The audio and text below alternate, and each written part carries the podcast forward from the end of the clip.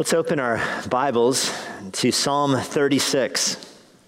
Psalm 36. If you are shopping this week for a favorite psalm, I suggest you buy this one Psalm 36.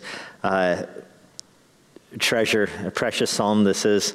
Um, I hope it encourages your heart. If you've ever been in a Bible study with me, or a discipleship group with me, or a marriage group, uh, or, any of the groups that I've, I've led over the years, this has been our first lesson every time Psalm 36.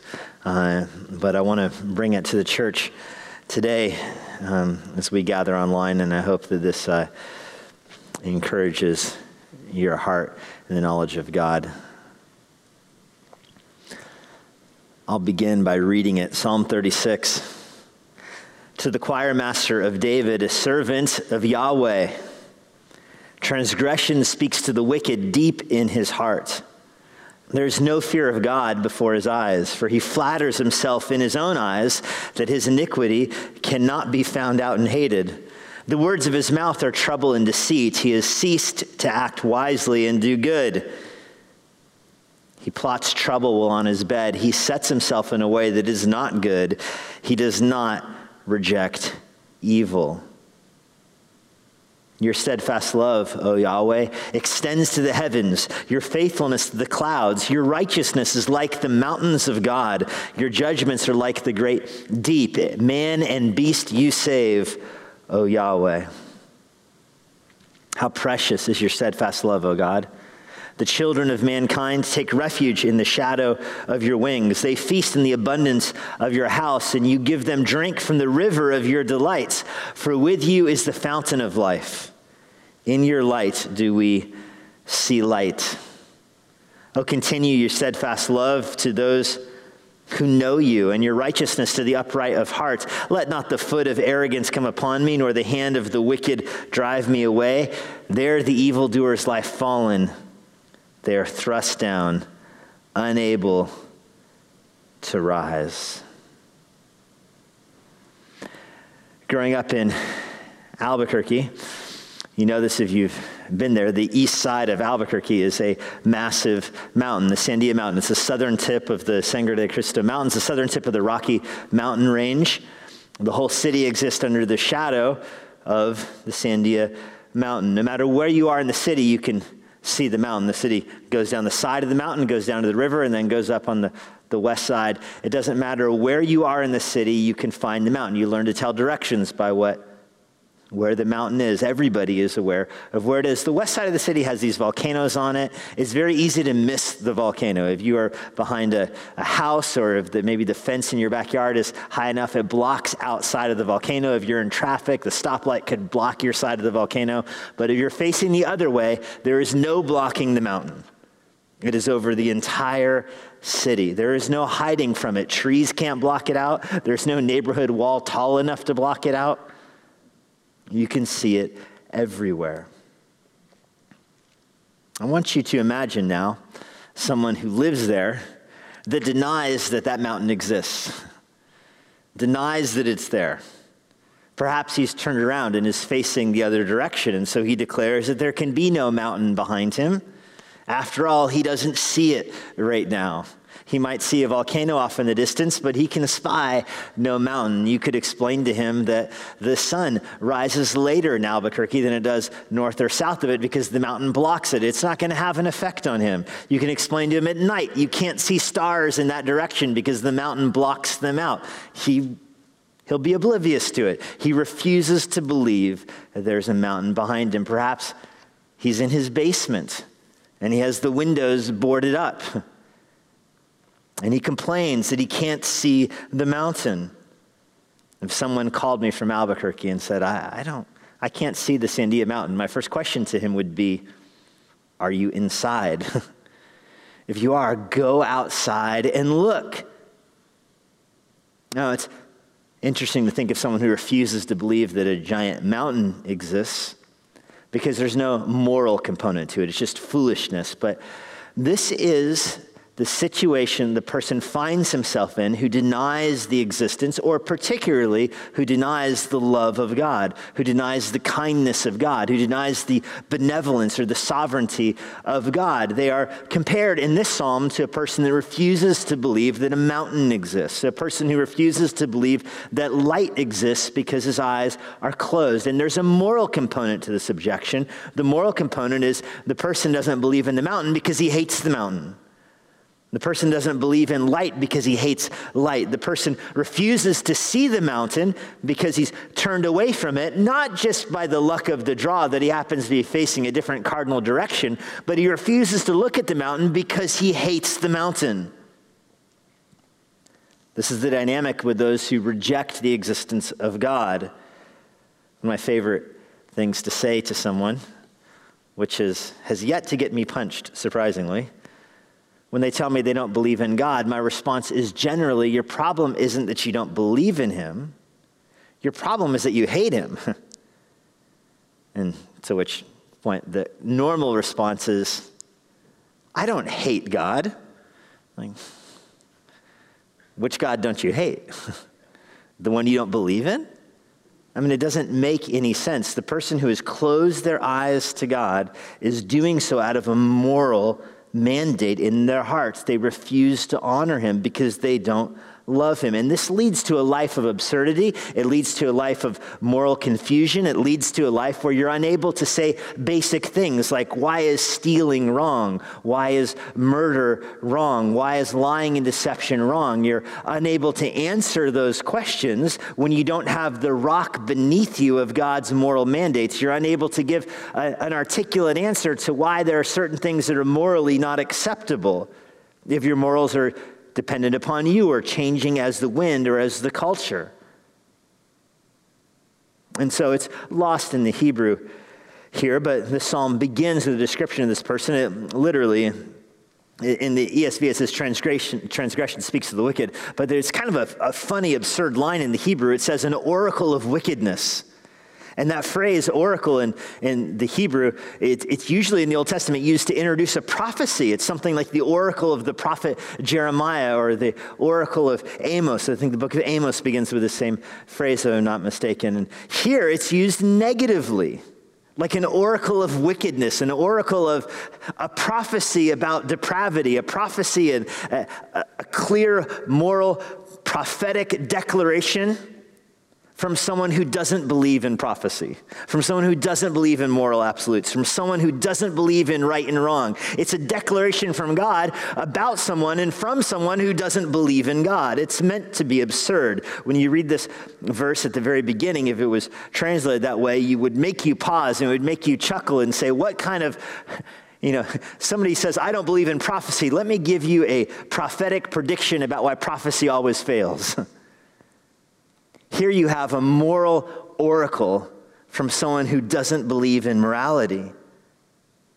So, where does a person who rejects God, who rejects the idea of moral absolutes and of right and wrong and of ethics that are dependent upon an unchanging God, where does that person come up with his understanding of right and wrong? You know, the, for the believer, we can say that murder is wrong because the Bible says it is wrong. We can say that stealing is wrong because it goes against the nature of God and the Bible reveals it. But when you reject the nature of God and you reject the scriptures, where do you go for your moral mandates? Where do you go for your prophetic declarations about the way the world should be? You find this out in the middle of verse 1. The, the person says that my moral mandate, my moral oracle comes from deep within my own heart. That's the fountain of their insight for this world. They reject what God says. They reject what the Word of God says because they have their heart. And after all, their heart has never failed them. Yikes. I mean, you can't even get through the sentence with a straight face. Their heart has failed them indeed, and they know this to be true if they were to reckon with it. The person who turns their heart for a moral authority, if they were honest, could go through a catalog of times in their life their heart has lied to them, their heart has deceived them. And yet they still count on it. Now, how can this be? How can this be? I'm reminded of a a tattoo that has gone out of style now, but was very popular when I was in high school. It was probably the most common tattoo I saw in people in, in my high school. It said, it said, Only God can judge me. That was the tattoo of style growing up in Albuquerque. Only God can judge me. And it was normally worn by people who were leading a flamboyantly lawless life. It was meant to say, that you can't judge me because only God can judge me. But it was not meant to convey any kind of fear of God's judgments. I mean, if you think about that kind of declaration that only God can judge you, you would imagine that it would lead to a, a more humble life, not a more proud life. A person who really lives in light of the knowledge of God's judgment would have some fear before him. But these people, it says in verse 1, they have no fear of God before their eyes. Now, this lack of fear, this living a life that comes from a fountain of transgressions in their hearts, it manifests itself and there's five different ways that listen we're not going to i'm not going to give these to you all as five points. I'm just going to rattle through them pretty quickly because the good stuff in the psalm is coming later. But first they flatter themselves and you think about the progression, there's definitely a progression of this evil here. They flatter themselves because they think they're better than they are. I mean, that's the idea of living off of what your heart says. In order for you to really believe your heart, you have to flatter yourself to convince yourself that your heart isn't, of course, good. Your heart is, of course, not steering you a wrong way. So you flatter yourself, you tell yourself, as every American does, that, you know, after all, I actually really am basically a pretty, good person. That's the way people think. I mean, that is flattery. It is flattery. They say, I'm a good person. They flatter themselves. Now, that self flattery will very quickly, we'll notice the progression here, produce lying. He produces lying. Verse 3 the words of his mouth are trouble and deceit. And we're skipping some phrases in here. You can go through this part on your own. I want to hurry up and get to the, the good stuff in the psalm. But the self flattery gets to the, the, the lying about yourself. The words of his mouth are, are deceitful. Because he flatters himself, he begins lying. And why does a person lie about moral things and about ethical things? Why does a person lie about their life? Because they realize that their flattery was wrong, and so they have to cover it. They flatter themselves about how good they are, they fail to live up to even their own basic standard. And so they lie. They lie. It's the, are you a good person? And you flatter yourself by saying yes. Is it wrong to steal? Maybe. Do you ever steal? No. Okay, you're lying. We're three questions into this, and you've already gone from declaring you're a good person to lying. But that's the progression. You realize that your flattery was not true, and so you cover it with lies. And that produces a, a, a form of apathy here in the middle of verse 3. He ceased to act wisely and do good. As the person goes on and gets older, they don't get more philanthropic, they don't get more benevolence, they get more apathetic. First is the transgression we're going through. You flatter yourself, then you lie about yourself, and then you stop the pretense even of doing good. You give up the pretense of it. They cease to act wisely. Because, by the way, the fountain of the heart is not a good source for wisdom. And so, there's, if you're not drinking from the water of God's word and the unchangeable nature of God, you're, you're going to get morally thirsty. You're going to get morally famished. You don't have any way to feed yourself morally. And so, it leads to a lack of action. There's nothing to strengthen the action. And so, they cease to do wisely and act good. By the way, this verse is picked up in the New Testament in Romans 3 to describe all of mankind. And so if you're listening to this and you think I'm just picking on those, those non believers or those, those atheists that might have made it 10 minutes in this sermon, I'm not. I mean, you understand what the Christian ear on this psalm understands that this is not mocking the moral confusion of the world. The Christian ear, when you put this in Romans 3, understands this is all of us. When any of us lie in our own hearts, this is where we all are. When you start believing your heart for right and wrong, you're going to end up in this place where you don't know what you're doing. Romans 3:20 says this is true of everybody. They avoid doing good and then fourthly they begin plotting trouble. Verse 4 says he plots trouble while on his bed. so I hope you see it should make you smile just the progression here where they begin by declaring they're a good person. and they start lying to cover up their lack of meeting their own standard. Then they just lay down in apathy and aren't doing anything morally good or bad. They just give up. And while they're laying down in their moral apathy, what do they start scheming about? Wickedness. How long will they left in the scheming stage? Not very long. The end of verse 4 they set themselves up in a way that is not good by not rejecting evil. So, this is the progression. In college, I read Alexander Pope's essay in Man, and a line that stands out from that to me even now is his description of what really is Psalm 36 Vice is a monster of such frightful mien.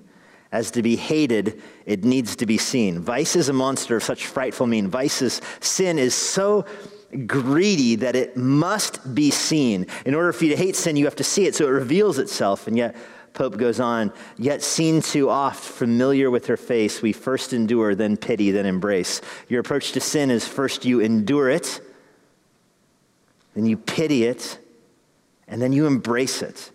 That's the, that's the slide here. You go from declaring yourself to be a good person to just being sorry for your lack of conformity to your own standard to finally embracing vice as a virtue.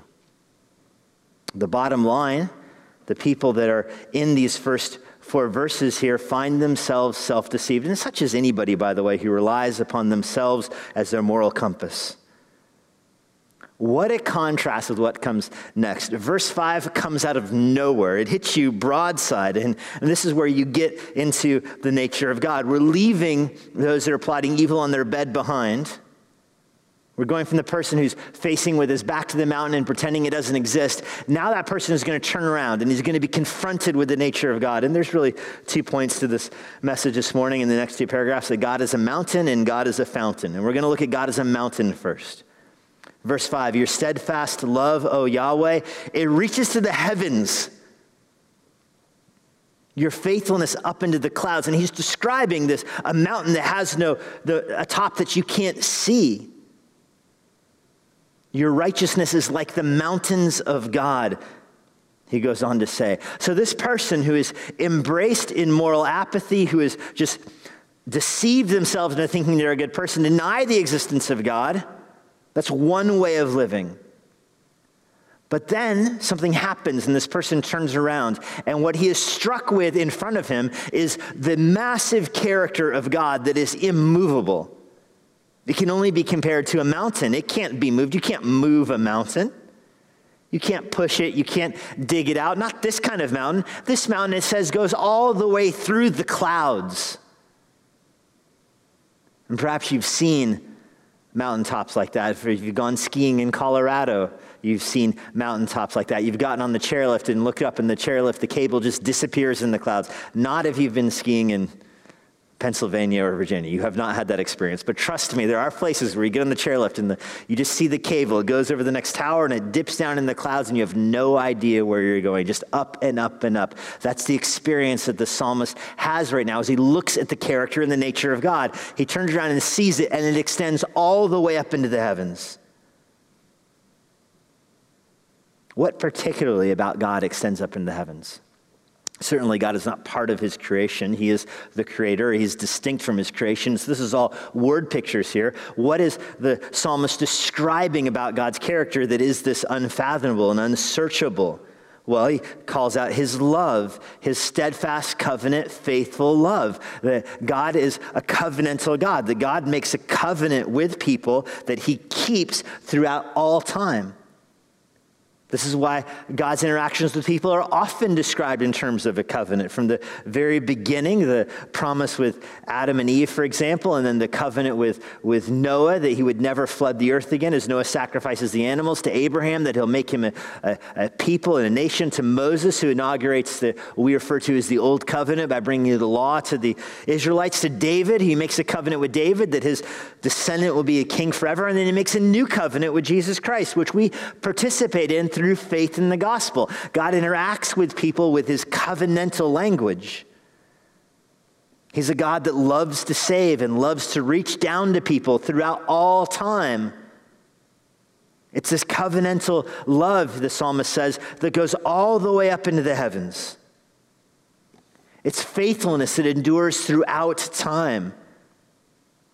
There's never a moment where God is unfaithful, never a moment where his word isn't true. What a contrast with the first five verses of the psalm, where a person can't even stay on a morally straight line for five minutes. When you turn around to God, you say, There's never been five minutes where he hasn't been morally pure.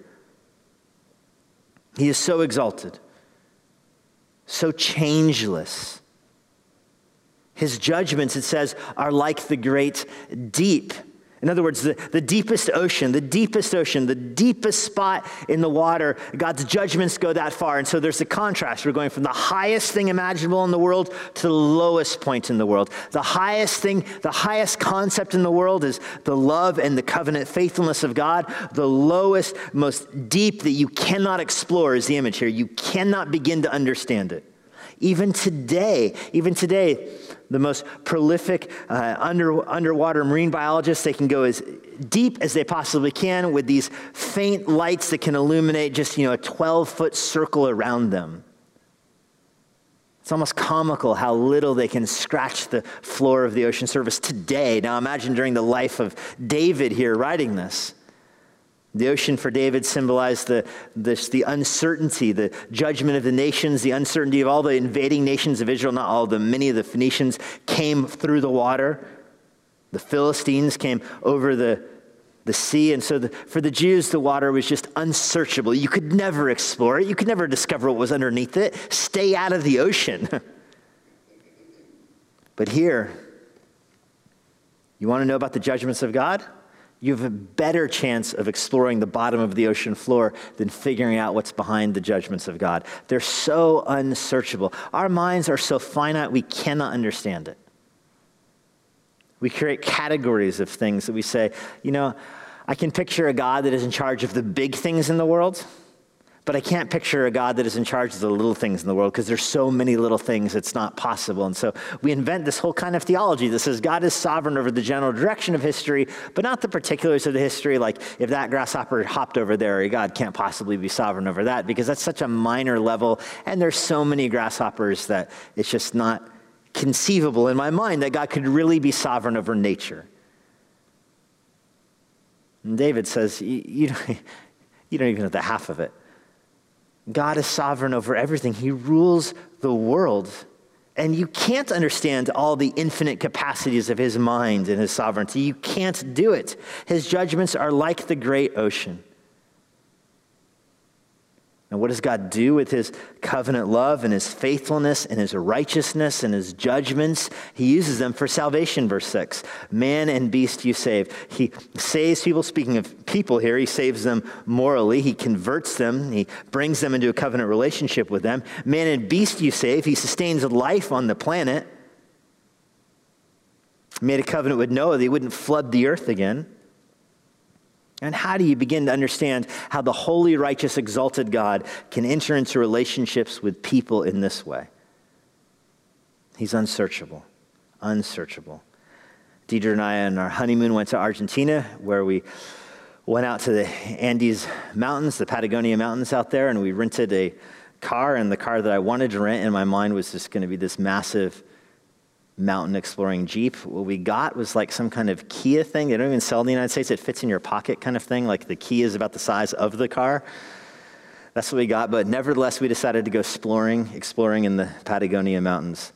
Um, and so we, there's no Google Maps doesn't work up there. And so we're just driving and we get off one road and we're just aiming up and onto another road and then a dirt path. And eventually the dirt road is signs. It looked like no trespassing signs, but they weren't in English. If they wanted me to follow them, they would have put them in English. And I know I did major in Spanish, but it was a good excuse at the time.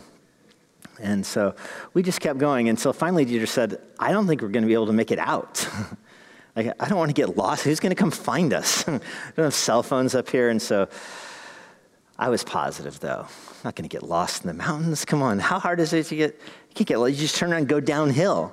That's how you get out of the mountain, go down, the water gets out, just follow the water. That was my, I read it in like a Hardy Boys book once. It made sense to me. But she kept insisting. So we, we did finally turn around. Common sense prevailed. And when it started to snow, actually, is when we decided This is like all the makings of a mystery novel. Let's turn around.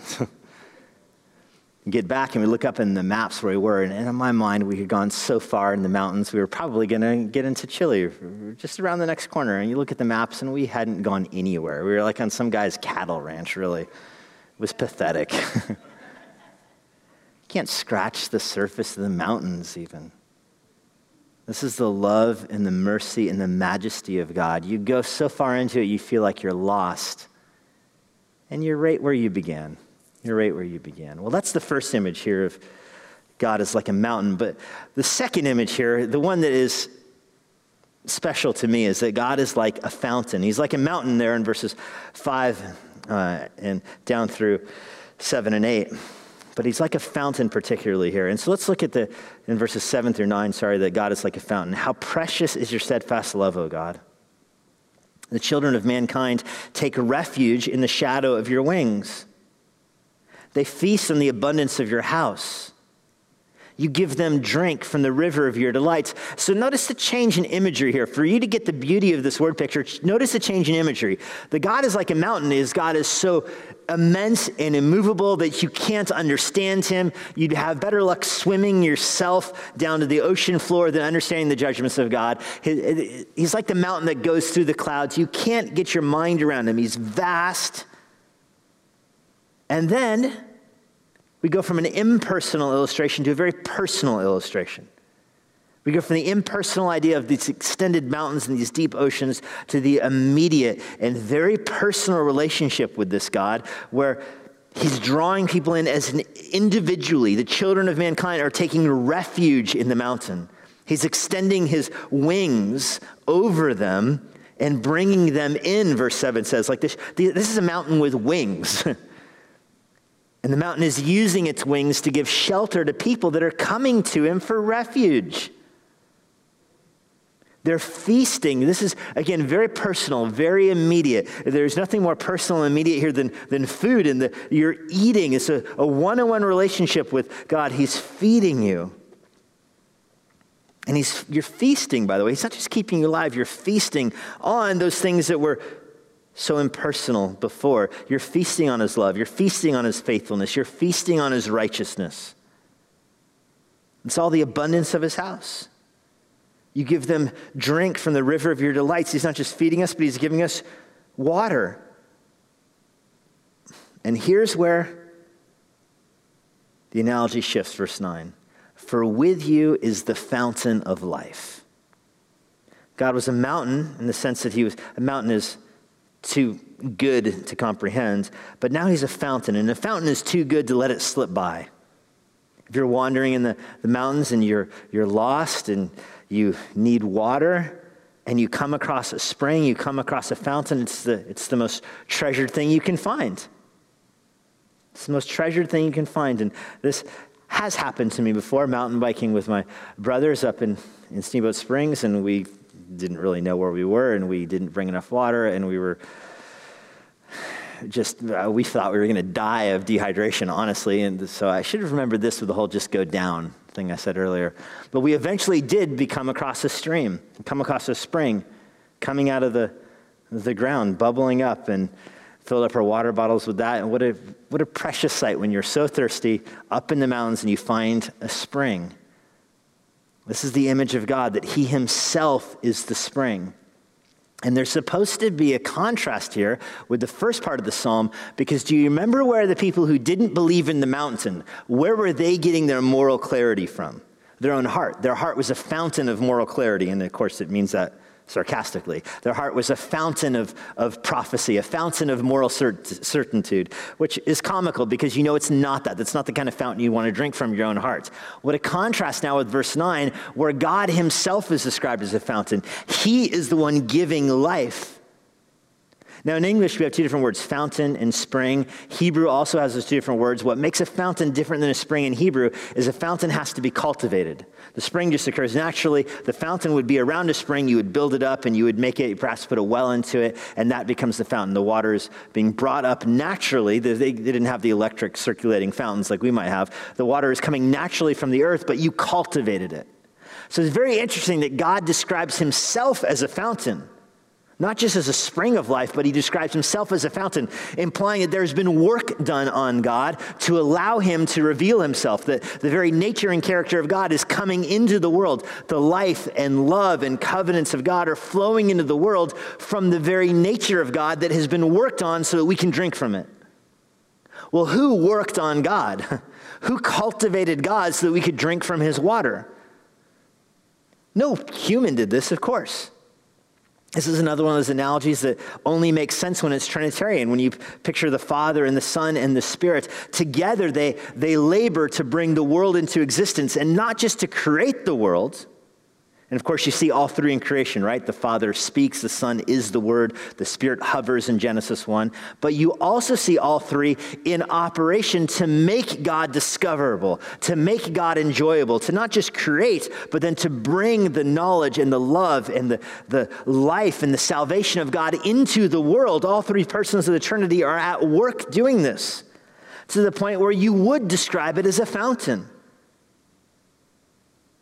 The fountain, a fountain, a water fountain gives itself. A water fountain is pouring out water. God, in the same way, is giving himself. God's fountain, what he is distributing to the world for our own sustenance and nurture and protection, like shadow of the wings and feasting in the house, or river, verse 8 even uses a water analogy here, the river of your delights. All that is coming to us from God the fountain, who is giving us his very self. Why is God called a fountain of life? He uses this analogy in a few places in the Old Testament. Why does he call himself a fountain of life? Well, because he is the source of all life. And by the way, it's Jeremiah chapter 2 that is where the phrase the fountain of life is also used there. But I, I just love Psalm 36, verse 9, a fountain of life. How can God describe himself as a fountain of life? And the answer is because he gives life to the world. He is life himself. Jesus Christ says, This is eternal life, that you know the Father and the Son whom he sent. God is so much life in and of himself that he can describe eternal life as knowing him. God alone has eternal life. Everything else that has life is borrowed life, and you'll have to return it, by the way. You'll have to return it. It's not yours. You have to give it back. We have so many books in our house right now. We max out, Deidre and I both have library cards. We've maxed out our books. and the library is closed, and we keep getting emails saying you don't have to return them. You don't have to return them yet. Next week, next week, next week, next week. If I would have known that these were the books I'd be stuck with for several months, I would have chosen differently. Every book from the library has to go back. Every person who has life, it's borrowed life doesn't belong to you. You didn't make it. It's on loan to you. But it comes from God. He does not borrow life from anyone. He's the source, He's the fountain. He gives life. And He doesn't just give life, He also gives love. He's described here as the fountain of love earlier. He has love in and of himself. And this, again, only makes sense in the Trinity. A non Trinitarian God cannot have love in and of himself. And I want you to follow. I think this is such an important point. So stretch your minds with me here for a second. A non Trinitarian God, a God who is only one and not in fellowship with anyone else, who would that God love? If that God was loved by nature, who could he love? He would have to love his creation. He'd have to love things that aren't God which would mean that that God is dependent upon his creation for his own identity. A God who is love, that is not Trinitarian, would need to make people so that he could love them. And so he becomes dependent then upon his creation for a very central part of his identity. The God of the Bible does not fall into that trap because the God of the Bible is Trinitarian.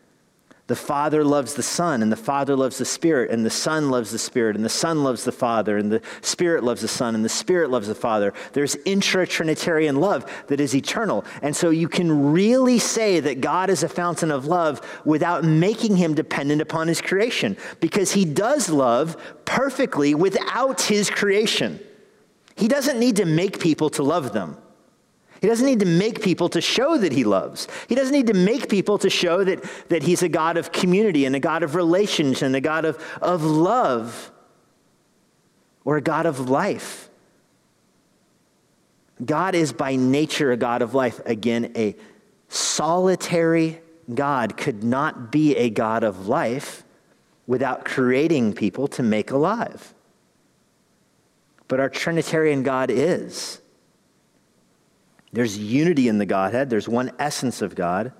But there's diversity in the Godhead. There's three persons in the Godhead. And the Son very much says he, that he receives his life from his Father. Again, without beginning, all through eternity. He's the eternal Son and the eternal Father. The eternal Father is called the Father. The Bible calls God our Father because he is the Father of life. That's what it means to be a father, to give life.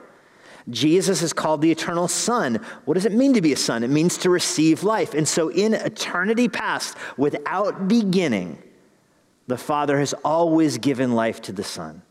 The Spirit has always proceeded from the Father and the Son, never with a beginning, for eternity. So we can really legitimately say that God is a fountain of life. We can really and legitimately say that God is a fountain of love. We can say those things because He is. So, why then does He create the world? Because I know the common answer that people say is God created the world so that he could show how much he, he loves people. And there's a sense that's true, but know that God doesn't need to do that in order to show that. He shows that love perfectly within the Trinity. And then this is one of the sentences. You know, it's not books that change people's lives, it's chapters of books, and it's not even chapters as much as it is paragraphs. And for me, it was a sentence. It was a sentence that really did change my life. A sentence by Jonathan Edwards about this verse, a commentary on this verse, Psalm 36, verse 9, which changed my life. It is no sign of a fountain's weakness that it is prone to overflow its banks, Edwards writes.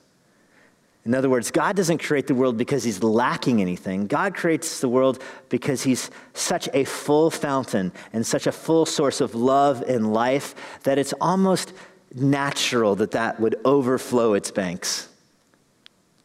God creates the world because it's an overflow of who he already is. The Father creates the world, the Son is the means by which he does it. The Spirit is hovering at creation because all of the world is an overflow of the very nature of God, the very desire of God to display his love and display his life to the world. So if you believe that, then you believe that God is a fountain. And if you believe that God is a fountain, then you believe that everything that exists, in some sense, comes from Him. He is the source of all things. That's what it means to be a fountain. He is the source of all things. And we are the receiver of all things. We are receiving what He made. So see your role in this image. The role in the, the role, your role in a mountain is to look at it and go, whoa, that's a big mountain. your role in a fountain is very different. You don't rightly use a fountain when you look at it and say, whoa, that's a fountain. That water looks clean, looks tasty. Nice fountain, though. That's not the right way to use a fountain. The right way to use a fountain is to drink from it and to enjoy it. That's the right way to drink. That's the right way to use a fountain. And so, if you really believe that God is a fountain, then your job, your relationship to God here now, is to drink and to enjoy. And what are you drinking from? You're drinking from what He's made, from what exists in the world. Now, how do you take that in? By understanding how it reveals God and His nature, how it reveals who He is. Every true form of knowledge in the world should be knowledge of God because He has made things that you study. Every true form of love in the world should be a form of love of God because God is a fountain of love. Every true form of happiness in the world should be rooted in God and who He is because He's the source of happiness. And that's what verse 9 means. C.S. Lewis described Psalm 36, verse 9, as one of the most significant verses in his life. He wasn't focused on the fountain part.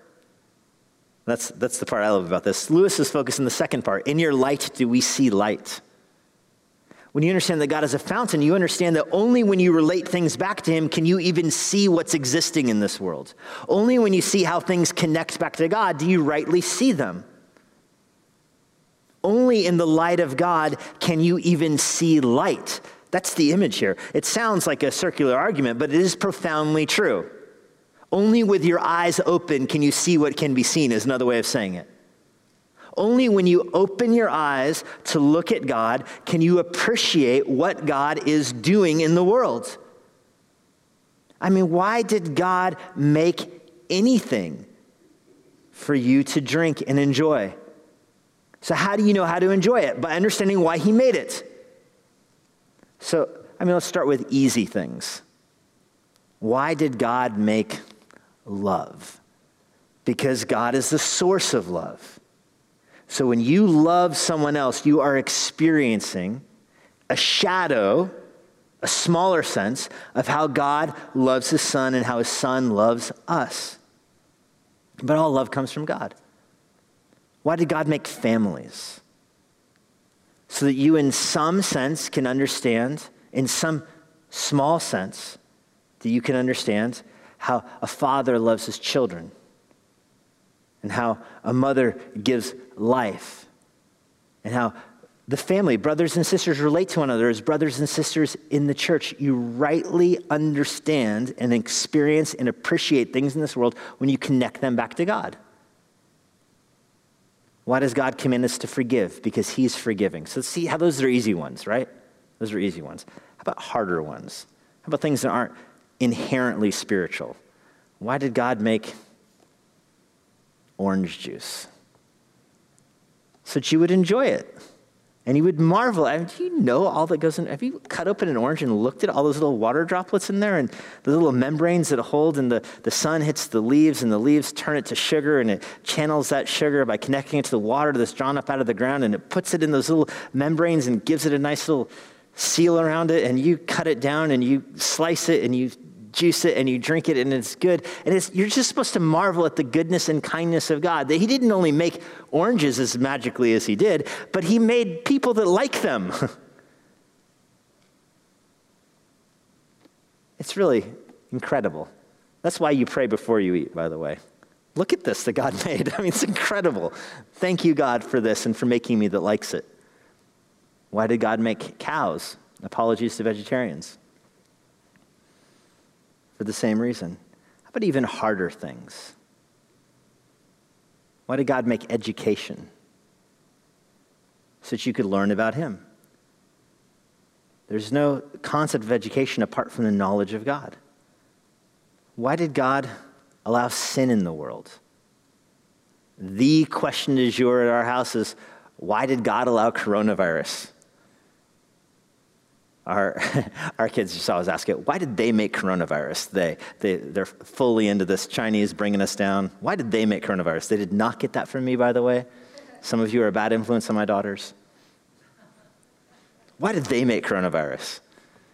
Uh, okay, we don't know who the they is in that sentence, but the bigger question is why did God allow coronavirus in the world? Now, you only rightly understand it do you hear what I'm saying? You only rightly understand why we live in a world with viruses when you understand how they reveal the knowledge of God, how they make you humble, how they break you down, how they show how frail life is, how quickly God could bring the earth to a halt out of fear of a virus, how much people love life. This is Jesus Luke 13 style, you know, dig a trench around it because next year I'm going to cut it down. This happened so you would all learn that unless you repent, you likewise will perish. That's why God allows coronavirus in the world to drive you to repentance and faith in Jesus Christ, to show you how fickle your body is. God doesn't catch a virus, by the way.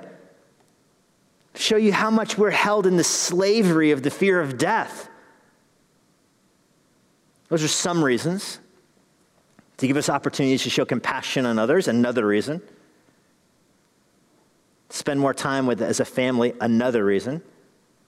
You could make a hundred things in your list. But I'm telling you, you only rightly understand why God allows coronavirus when you rightly connect it back to Him.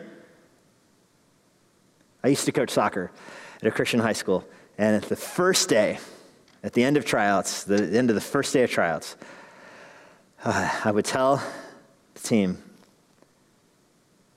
you may not come back to practice tomorrow unless you are ready to tell me how you playing soccer glorifies God.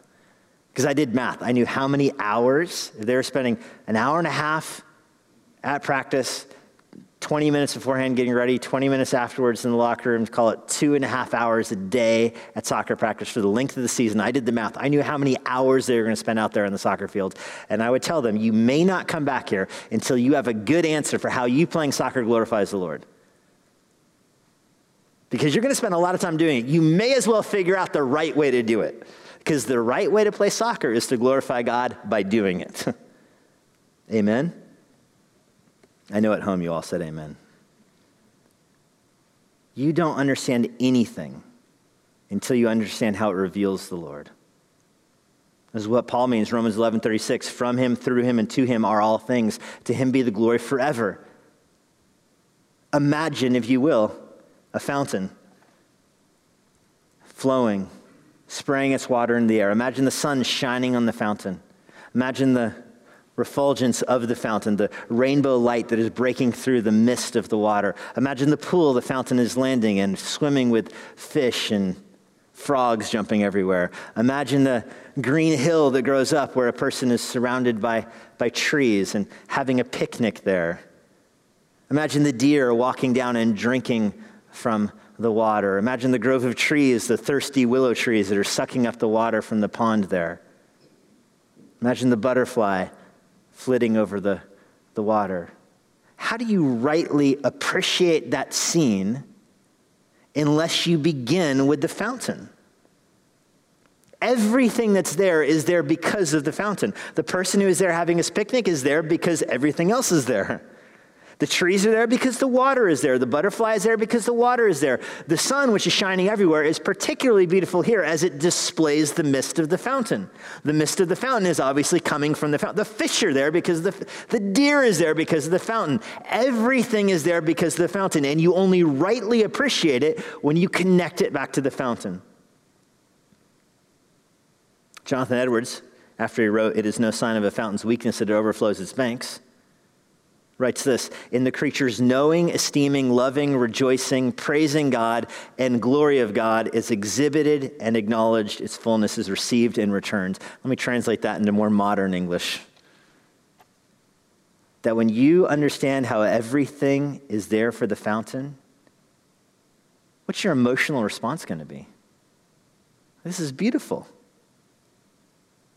You understand it, and then you exhibit it you become joyful about who God is because you drank from the fountain. You drink in the water and you then rejoice in who God is. And so you, in a sense, become your own fountain. You're drinking from the nature of God by appreciating Him and they're radiating that, amplifying that to others. You become a mini fountain. Proverbs 10, verse 4 the mouth of the righteous is the fountain of life. That as you speak the truth about God, you become your own little fountain. You're not the source, of course, God is the source, but because you drank from the water, you delight in it. This should flavor how you view the world, and I'm speaking particularly to our college graduates today. This should flavor how you want to lead the rest of your life. You make it your goal to learn about God so that you can enjoy Him. Take delight in who he is, whether you're in a, serving in a wealthy country or an impoverished nation that's dependent upon charity for food. Where the rich or the poor together all can drink from the same fountain and have the same joy in understanding God and who he is. Wisdom is rooted in the fear of God. Education in the knowledge of God. Love in light of how the Trinity loves itself. Friendship with each other. Your friendships reveal the very relations of God. And you devote your life to serving God, not out of a sense of duty to give back to Him, but out of a sense of delight that He gave so much to you. A common analogy, but remember, if you find water from a fountain that is so good, the wrong thing to do is to fill it up and dump it back into the fountain. Oh, this water is so good. Let me give it back to the fountain to show the fountain how much I appreciate it. Whoa, whoa, whoa, whoa. You have an incredible Coke Zero. It's the best Coke Zero you've ever tasted. You don't drive back to the Coca Cola factory and give it back to them. I love this so much. Here you go. Show you how much I appreciated it. I'm giving it back to you. Are you, nuts? If you really appreciated it, you would drink it. And if you really, really appreciated it, you maybe would give it to your friends. You'd share it. You'd tell other people where to buy it. That's what you'd do with it. And so it is with God. This is the nature of God as a fountain. And only in his light can you see light. I just want you to let that verse hit you. That means that only when you're looking at him can you see anything. Now, sin, on the other hand, is a refusal to do that. Sin turns your back to the mountain and says, I don't believe in mountains. Sin looks at a fountain and says, I don't like water. Sin says, I reject the fountain of living water and I'm going to build myself a broken cistern that doesn't have any water. Can't even hold it and say that this is what. Sin says, I don't need a mountain. Look, because I have a pile of dead leaves in my yard. That's my mountain. That's sin. But God sanctifies you by causing you to take more and more joy in who He is, causing you to see more and more light. Look at verse 10. Oh, continue your steadfast love to those who know you and your righteousness to the upright of heart. This is what sanctification does. It increases, and here it is knowledge of God. It increases your knowledge of God. You are sanctified when you learn more about God because it's, it's axiomatic. When you learn about God, you delight in Him. You want to grow more righteous, which comes through growing in more knowledge. You want to go into his love more. You want to know him more. Because the more you know, the beams of light come from the sun, they shine in the fountain, and the more you study it, the more you appreciate it. In his light, you see light. In his knowledge, you have knowledge. Only in his righteousness can you be upright in heart. If you reject his righteousness, you cannot be upright in heart. And so this psalm begins I want to speak specifically to the college grads today. This psalm ends kind of where it begins with the contrast, and it ends with you having to choose which path you're going to walk on. Are you going to be the person that turns your back to the mountain and says, I can see just fine looking this way? Are you going to be the person that rejects water because you think you don't need it? Are you going to devote your life to the study and the knowledge of God, the enjoyment of Him? Oh, let not the foot of arrogance come upon me, nor the hand of the wicked drive me away. The psalmist is begging now. David is saying, I don't want to be driven away from you. I don't want to be shooed away. I want to stay close to God. There the evildoers lie fallen, they're thrust down, unable to rise. This is, psalm ends with a tug of war between knowledge and falling, between standing in God's grace and falling into sin, between knowing God and knowing sin. Psalms don't often give theological explanations for evil in a world owned by God. Instead, they just give you a way to navigate them. And the way here is you navigate the fallenness of the world by trusting the Lord, not just trusting Him, but believing in Him, and not just believing Him, but by loving Him and rejoicing in Him. You don't need to pretend there's no such thing as hardships in the world. You don't need to pretend there's no suffering in the world. There's very much hardships, very much suffering. But you also don't need to pretend that there isn't a God who's called you to love and worship him because he gives us light to see his glory in nature. And of course, the ultimate fountain here is Jesus Christ. Do you see how Jesus uses all of these analogies for himself? he says, when you come to faith in him, you will have rivers of living water coming to you. The, the, the eternal life is drinking from this fountain of life. He is the water of life, he says. Which means that God creates this world. This world, sin, this world sins and falls into sin, and God sends Himself to be a fountain of life to the world. And only when you drink from that fountain can you have eternal life. But what is that fountain filled with when you come to Jesus Christ? Well, He becomes a fountain of love and a fountain of life because He, in a very real sense, is a fountain of blood. That He dies on the cross for our sin, a very real death where he suffers and dies for our sin so that we can have eternal life. You see, the thing with this fountain, you can't drink from it unless your heart has been changed. And there's no way for your heart to be changed except by faith in the death and resurrection of Jesus Christ. The person who refuses to acknowledge Jesus Christ is the one who has holed himself up in his basement and refuses to believe in mountains the love of Christ is so evident. The cross itself ascends up to heaven through the clouds. The cross itself extends beyond any human capacity to understand it. The cross itself serves as a fountain of blood and a fountain of life to our world. Lord, we are thankful that you have given us your very self, that you've given us eternal life through belief in Jesus Christ, that you've given us every blessing, every spiritual blessing in the heavenly places comes through knowledge of Christ. This is why Paul can declare from him, to him, and through him are all things. We confess that all things come into this world through Jesus Christ. They're for his glory and for our worship of him. And so we really can sing, Come, thou fount of every blessing, because you are the fountain of every blessing. We can sing a fount of love divine that flows from our Savior's bleeding side. We can sing, What can wash away our sins? Nothing but the blood of Jesus, because no other fount do we know. We declare there is a fountain filled with blood, and it is drawn from Emmanuel's veins.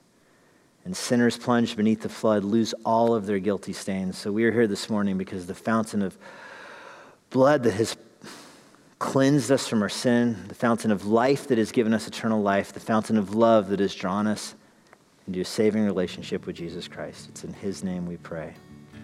Amen. And now, for a parting word from Pastor Jesse Johnson.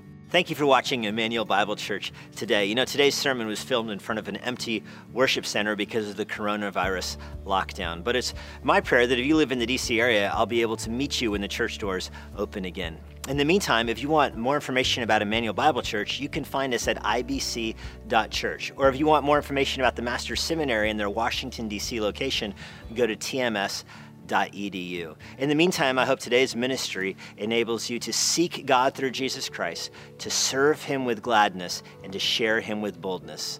May the Lord bless you.